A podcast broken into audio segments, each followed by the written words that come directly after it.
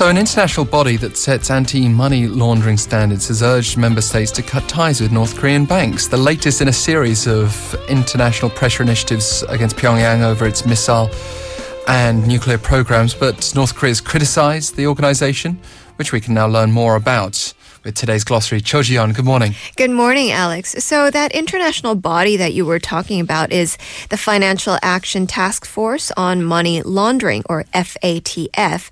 And this was established during the 1989 G7, uh, G7 summit in Paris to combat the growing problem of money laundering.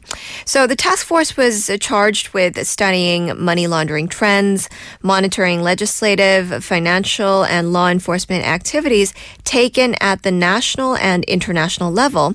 It also reports on compliance and issues recommendations and standards to combat money laundering. And at the time of its creation, the organization had 16 original members. And in its first year, the FATF issued a report containing 40 recommendations to more effectively fight money laundering. And these standards were revised in 2003 to reflect evolving patterns and techniques in money laundering as well. And the mandate of the organization was expanded to include terrorists financing following the September 11 terror attacks.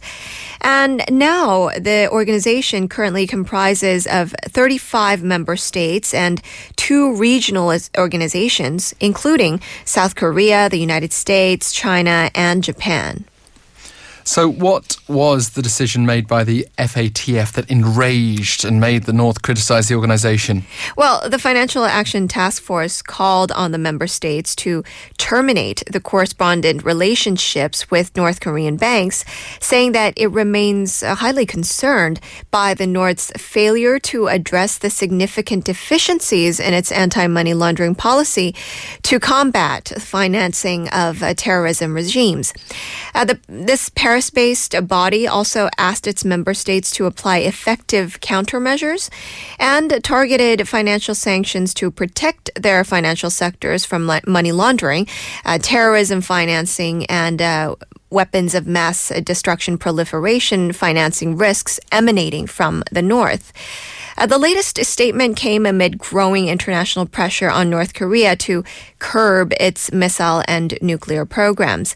The UN Security Council has been working on a fresh resolution to punish North Korea for conducting its fifth nuclear test in September.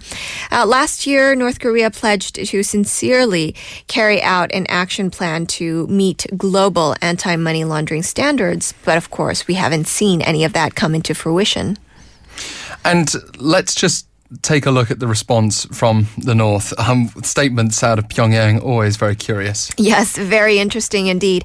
The spokesperson from the north uh, expressed in a statement, quote, "We strongly condemn and reject the statements made towards the DPRK and view it as a scheme of crushing the country with sanctions from the US and those followers." And he continued insisting Quote, uh, what we cannot overlook is the fact that the U.S. and its followers have thrown out the elements of universality and fairness. Uh, creating an international standard of the U.S. Security Council's sanctions towards North Korea and pressuring other member states to follow suit.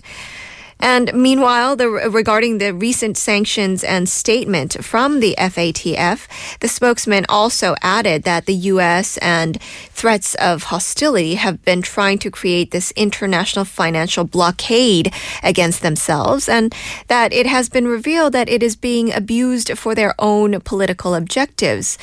And he also added, under such circumstances, we must respond with necessary measures.